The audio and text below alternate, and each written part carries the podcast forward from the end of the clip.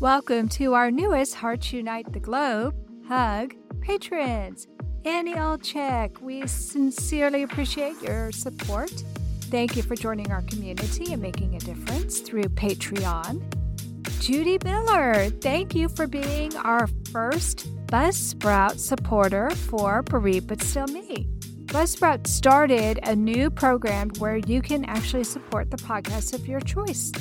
There are so many ways you can support HUG. All you have to do is visit our website, heartsunitetheglobe.com, to see how you too can help empower, educate, and enrich the lives of individuals in the CHD and bereaved communities. Thank you all for your continued support. There was a lot of praying, mm-hmm. but this time there was no threat of losing my life.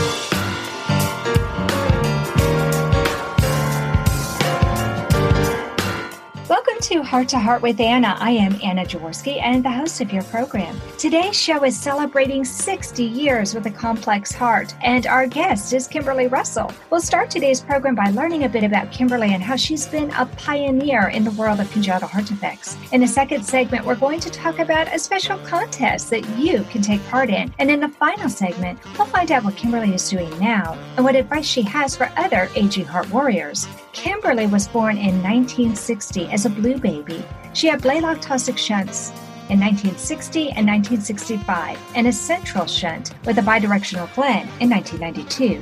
She was 32 years old before she had any heart problems. As a speaker at Children's Healthcare of Atlanta, Kimberly realized that as an adult with a complex congenital heart defect or CHD, her story could bring hope to patients and families. At her grandmother's behest, she wrote a book entitled In a Heartbeat A Baby's Heart, a Surgeon's Hands, A Life of Miracles. She also started a group for Georgia adults with congenital heart defects or CHDs. She served on the Adult Congenital Heart Association, or ACHA, board of directors, and was an ACHA ambassador in Atlanta, volunteering at Children's Healthcare of Atlanta. Welcome to Heart to Heart with Anna, Kimberly. Thank you, Anna. Thank you for having me. I'm very excited to be here. Let's talk about you being born as a blue baby. What does that mean? What was your heart defect? And tell us about your first surgeries way, way back in those days, back in the 1960s, blue babies were being born and dying. Blue babies were born with depleted oxygen levels to the point that they were even dark purple. The Blalock shunt was the only surgery available for that. And they just saw blue babies, so they did the surgery. Later in life, though, my complete title is double inlet left ventricle with pulmonary atresia and cryomyocyaninosis, meaning that my right ventricle may or may not be present, but either way, it's not involved in pumping. It doesn't do anything. Wow. So the doctors thought I wouldn't live to be a month old, sent me home. And at three months old. I was dark purple, but I had to have the surgery. And at a 10% possible living, my parents were just ecstatic when I came out alive and pink. Mm-hmm. So they only gave you a 10% chance of survival with that first surgery? It's the first one, yes, because wow. they've only been doing it for six years. Yeah. Isn't that amazing? I mean, you really are a pioneer. You really were at the forefront of modern medicine as far as congenital heart disease. Yes, and I'm going to talk a little bit about that later because people, including the doctors, who would always talk directly to me, my mom's listening, but they were really, you know, wanted me to be involved. And they would always shake their head and say, Kim, you're a true pioneer. And I knew what pioneer meant. Uh-huh. But I had no idea until several years ago what that really meant. Yeah. And that honestly, that my condition could be fatal. Really? So I grew up, and when I got to be four, I was having more trouble with fatigue and all. And I started turning blue again. Mm-hmm. And so I got to a point where I would have to walk two steps, squat, stand up two more steps. And the squatting I learned was a way to pump all of your blood up to your pulmonary system so that you would get more oxygen out to your body. Yeah. I that, remember reading about this. People would call them tet spells because people with tetralogy of Fallot would often do that as well. So when you said you were a blue baby, I was thinking you were going to tell me you were a tetralogy of Fallot baby. Yeah. I can't believe you had double inlet left ventricle. That is really amazing. So here you are, you're almost five. They're seeing that this little light toxic shunt that they put in is not going to be sufficient. So they decided to do another one. Yes. Do they you remember that, Kimberly? Were you old uh, enough to remember? I remember the days leading up to my surgery, and I remember that people would stop me and ask, Have you been eating purple popsicles? Oh my goodness. Or are you okay? And my mom would always explain to them. So I was very purple. Wow. And, but the surgery was delayed as long as possible because sure. this time they only gave me a 50% chance of living. But that was so much higher than what they gave you the first time yes. that that yes. must have been almost a little bit of a relief that they yes. seemed more confident that this time that would work. And to be fair, they had been doing the surgery for another five years. So they had a little bit more experience with it. Do you remember being in a hospital, Kimberly? I do. But the only thing I remember for that surgery was that my pastor would come and he would always bring me, which people don't know what this now, but the little white waxed paper, and you would pencil it in and a picture would show up. Oh my goodness. I, I, remember that I was born in 1963. So I'm of your generation and okay. I remember those. Yes. They were so fun. They were fun. And then the other thing I remember is that I played with a little boy who had lost his arm to mm-hmm. a wringer washer. Oh, wow. And there was a little girl who sat in a high chair and made no noise ever. And if somebody approached her, gently a male, tears would just fall, but she would not make a noise. And I've always wondered what happened to her. Yeah. Wow. Wow. So you were in a children's hospital, it sounds like, and you were in a ward that had children with all kinds of problems. Nowadays, children like you would be in a ward just with other heart patients, but that wasn't the case when you were a little girl. No, no, it wasn't just because we were few and far between, mm-hmm. because some could have surgery, but still the majority of heart patients pass away at a young age. Right. Now, how aware were you of your heart condition, Kimberly? I mean, you had to have had a pretty impressive scar on your um, chest, right? I was aware because my doctors always talked to me. There was not a time where I didn't know about it. And besides that, I couldn't run, I couldn't ride a bicycle, mm-hmm. just the higher exertion things that children do. Mm-hmm. Yeah. And I don't know if you remember from my book, I had my surgery when I was four, and I had missed out on a lot of things that three year olds do because I just couldn't function. So my mom, when I got home, let me do anything. Get out all my toys, pull pots and pans out. I was having a heyday and then one day she heard a noise coming from my brother's bedroom and she went in there and found me swinging on the curtains. oh my gosh. that was the end of my fun. the doctor had told her she could spank me, just set me on the couch until I'm pink. Yeah. I love it. Well, you said that you were 32 years old before you really started having heart problems. Of course, you don't remember those early heart problems like your mama does. Right. Tell me what happened when you were 32. So at the time, I was working as a division manager for the country's best yogurt. And slowly, I was just having trouble keeping up and shortness of breath and fatigue to the point that I had trouble traveling. Mm-hmm. And it got to the point where I had to ride in a wheelchair for long distances. My husband's like, maybe we should go visit the cardiologist. At that time, I came to Atlanta for one my congenital care. And I went in, and the doctor looked at me. He goes, Are you okay? Oh, I'm fine. He said, Kim, you're in a wheelchair. Oh, I know, but just for long distances.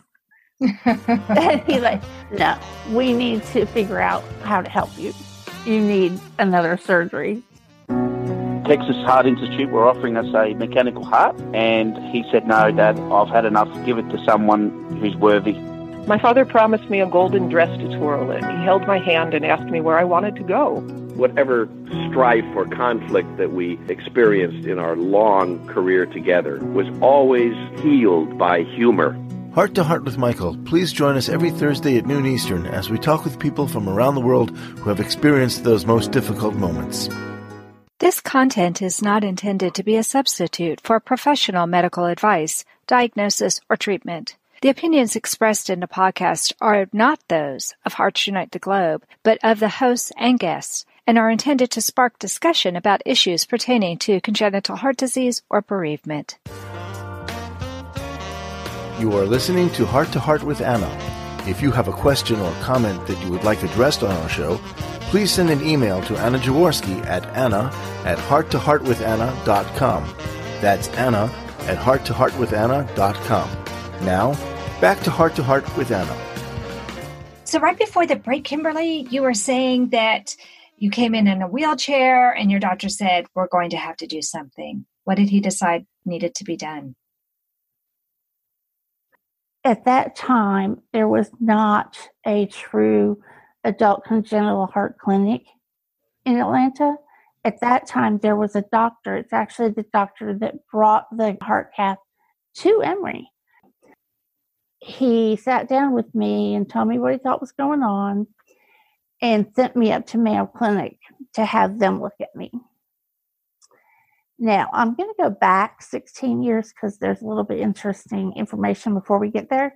When I was 16, I was doing so well that Children's Healthcare Atlanta sent me over to Emory to have them check me out because there was no way I could have what I have and be doing so well.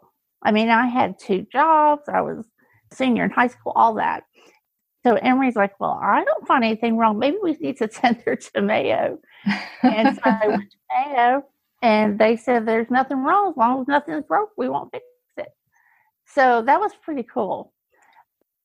Then I Mayo went to me it was time for my third surgery, and originally they told me I was going to take down my two Blalock shunts and put in a central shunt.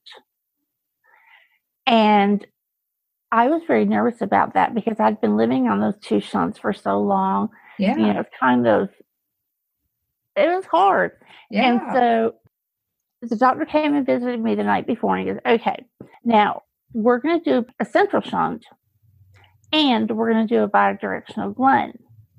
Normally, these are two separate surgeries, but I've looked and looked and looked at your anatomy and I feel very confident that I can do them both at one time. Wow. Of course, I cried again because now sure. they're switching what they're going to do. Yeah, and, at the um, last minute. yeah, I only had 12 hours to cry. Had you ever heard of a bidirectional Glenn before I that? not. So th- that makes it kind of scary. It is because I didn't know what that, that was. But if he was confident, he's at Mayo Clinic, it's got to be good, right? Right, right. At least you knew you were in excellent hands. Yes. And my cardiologist there is very specific when she picks surgeons and doctors from other departments. She said, I feel very confident that if he thinks he can do it, it'll be okay. Mm-hmm. Now, whether or not she really thought that, I'm not sure, but it really brought me comfort. I was like, okay. I have a feeling for that time she did feel as confident as she yes. could. And you had done so well for so long, you were probably the ideal patient. It was different. Mm-hmm. You went in knowing that now you're going to have two yeah. different procedures. What happened?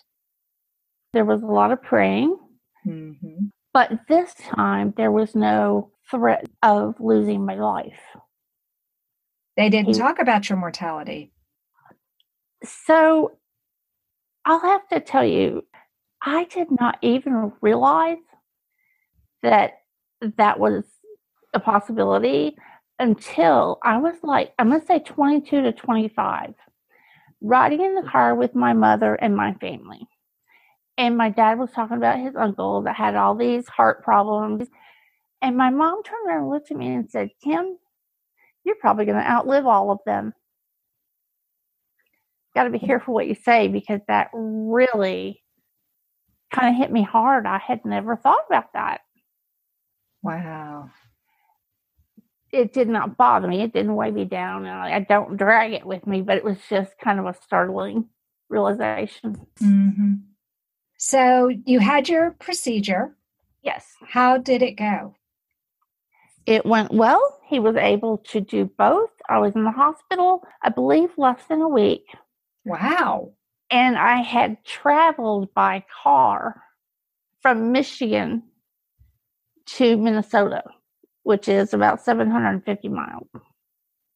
I had to travel back with this car. and that was a little rough. You got your pillow, but The road wasn't quite as smooth as you would wish it to be. I'm sure you felt every pothole, didn't you? I did. Oh my goodness. I now, what time of year was this? It was December 1st was my surgery, Mm, 1992. okay. Wow. Okay, that's a long car trip to take after you've just had open heart surgery.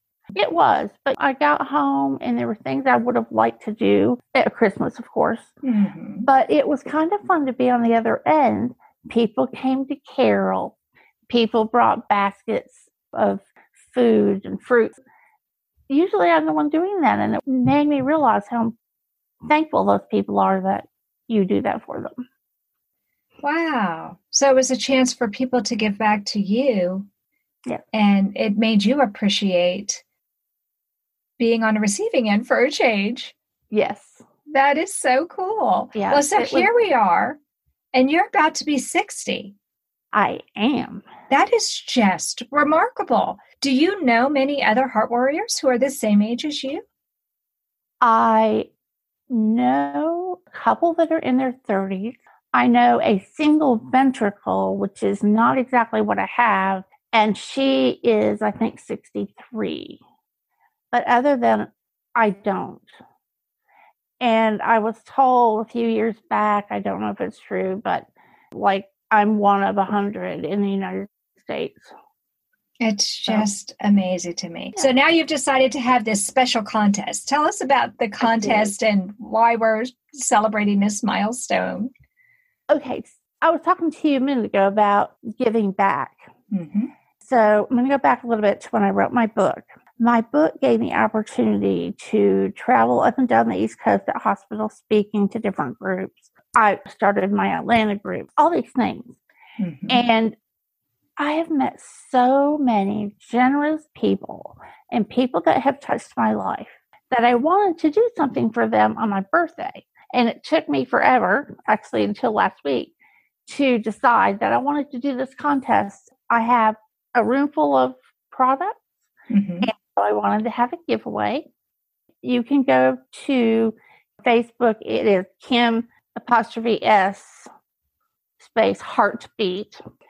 If you go to my Facebook page and like it, you'll get all the posts every day. There's a contest for different things, and sometimes it's for three people, sometimes it's for five, sometimes it's for one. And I'll put a link in the show notes to your Facebook page to make it easier for people to get there, Kim. Sometimes people are exercising while they're listening to Oh. the podcast, and this way they can just read the show notes and click right over there. So all they have to do is like your Facebook page, and it automatically enters them into the contest. I thought No. I saw one where they have to answer questions. if you like my page, Kim's Heartbeat, the contest and announcements will show up on your page.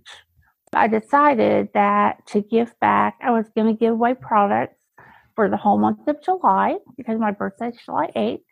And there will be contests every day. And that will be July of 2020. So I hope you get to join us because it's been a lot of fun. Sometimes we have questions. It's just very random. Mm-hmm. Part of my part of my purpose too is to put a little bit of heart education out there and maybe some helpful hints kind of things.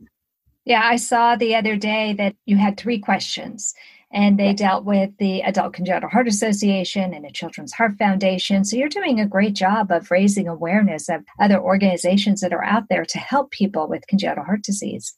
Thank you, because that really is what I want to do. I just want people to be engaged and know. And even if you are a parent of a small child, mm-hmm. they're going to be older one day. So the information is good for anybody to think about or take note on. Mm-hmm. Well, what do you think has enabled you to live such a long and happy life, Kim? What do you attribute your success to? You know, the only thing I can think of is God's grace, probably because I have a chronic illness, maybe. I just have a drive to do as much as I can. Mm-hmm. And yes, I mean, 30 years ago, I could do a whole lot more than I can now, but I do what I can with what I have. Having positive people, having my parents always being a support, that is very key. Hi, my name is Jamie Alcroft, and I just published my new book, The Tin Man Diaries. It's an amazing story of my sudden change of heart as I went through a heart and liver transplant. I can think of no better way to read the Tin Man Diaries than to cuddle up in your favorite Hearts Unite the Globe sweatshirt and your favorite hot beverage, of course, in your Hearts Unite the Globe mug, both of which are available at the Hug Podcast Network online store. Or visit heartsunitetheglobe.org.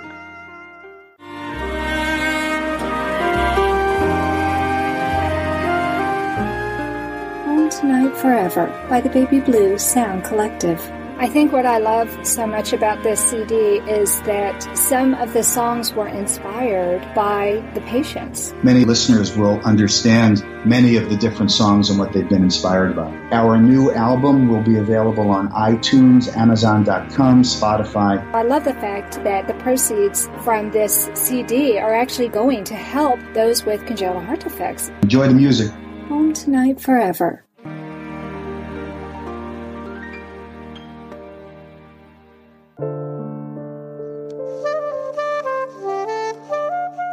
Heart to Heart with Anna is a presentation of Hearts Unite the Globe and is part of the Hug Podcast Network. Hearts Unite the Globe is a nonprofit organization devoted to providing resources to the congenital heart defect community to uplift, empower, and enrich the lives of our community members. If you would like access to free resources pertaining to the CHD community, please visit our website at www.congenitalheartdefects.com for information about CHD, the hospitals that treat children with CHD, summer camps for CHD survivors, and much, much more. Kimberly, before the break, we were talking about celebrating 60 years as an adult with a complex CHD. But let's talk about your legacy now. First of all, in your bio, we talked about how you had written a book, and you just mentioned that again a few moments ago. But tell us about how writing that first book has affected your life. Oh my goodness. I had no idea what I was doing at all. Didn't take any classes. And I think it worked for this story just because it was my life story. Mm. And the first section, of course, was my mom's story, mm-hmm. but I wrote it. And when I sent it to a publisher, they sent it back and said, We would like to print this, but we need you to heighten the drama here, here, and here. Mm-hmm. And the parents and grandparents that are going to read it do not need more drama. That's for sure. Self publish.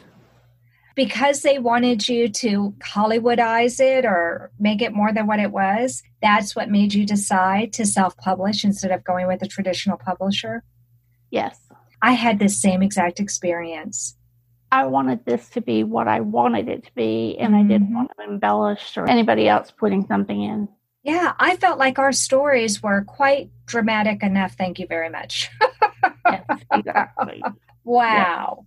I have to say that from that book, as you were asking, I got speaking engagements at hospitals up and down the East Coast and some in the Midwest. And of course, as I got out there and spoke, more people found out about me.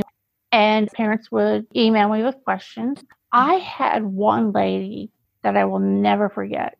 She was from California. And she had gotten my book by mistake. Mm-hmm. She wrote me and told me, Thank you so much. It almost makes me cry because parents are so focused on taking care of the child that the grandparent gets left out. Mm-hmm. And they don't really understand what's going on. And so my book laid it out for her a little more so that she understood why there's no time for anything else. Mm-hmm. And that just touched me very much. I was very appreciative of that. Yeah. Yeah. It sounds like the book opened lines of communication for you that had not been opened before. Yes. Tell me what project you're working on now, Kimberly. I'm kind of taking a little twist, still doing my contest. I still volunteer for Children's Healthcare of Atlanta. We were kind of counselors at a virtual camp last week, which oh my was goodness. put on by Children's Health Carolina and the campgrounds where we usually go. And uh-huh. that was uh-huh. very fun. So I get to do all those kinds of things. For people who are listening to this and it's way past the year 2020, we are in a pandemic right now. Right now, the coronavirus is raging. And so we're having to be a little bit more creative, aren't we, Kimberly? Yes. So we had the virtual camp kids got to watch videos on TV and actually interact with what they were. And then we had snack chat. So when the kids were eating snack, we hung out with them, told jokes, all that kind of stuff. But my main focus right now is writing a fiction novel. I think it's going to be good. And then I'm also mentally working on an update from my last book, just kind of a sequel. People ask me, we want to know what's going on. So, okay. So I'm working well, on that. You have a lot of experience that is unique. Like you said, if you're only one of about 100 people who are your age living with a complex congenital heart defect, there are a lot of people who want to know, well, what's next?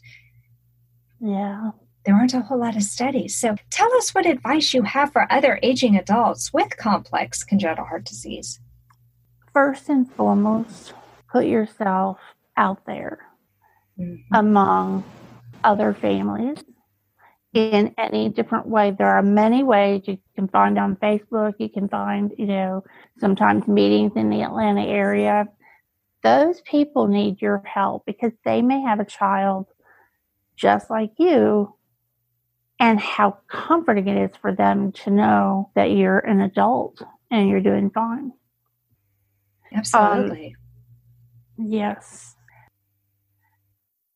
Don't ever be afraid to ask your doctor anything.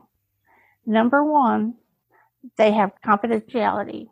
So if you're in a situation that is extreme and you have to know what to do, your cardiologist is the great place to go they'll tell you what to do and they'll help you handle whatever the situation is. Yeah, it seems to me like a lot of us families living with complex congenital heart disease, the cardiologist is part of their family. It feels like an extension of our family, doesn't it? Yeah. Well, I am excited for you, Kimberly. Happy 60th birthday to you, my friend. Thank you so much for having me we've been talking about doing this for a while and have trouble getting it together. So thank you so much. Well, it was a perfect time to do it. Congratulations on 60 years with a complex heart. You are a true inspiration, a true pioneer, and I hope you'll come back on the program. So maybe you could tell us about that fictional book. I'm just curious. Will one of the characters have a heart defect? Possibly. Possibly. Okay. Well, I have to work out the logistics. I have it in mind, but I'm not sure how it's going to work. So. Okay. Well, thank you so much for coming on the program today, Kimberly. Well, thank you. And you take care.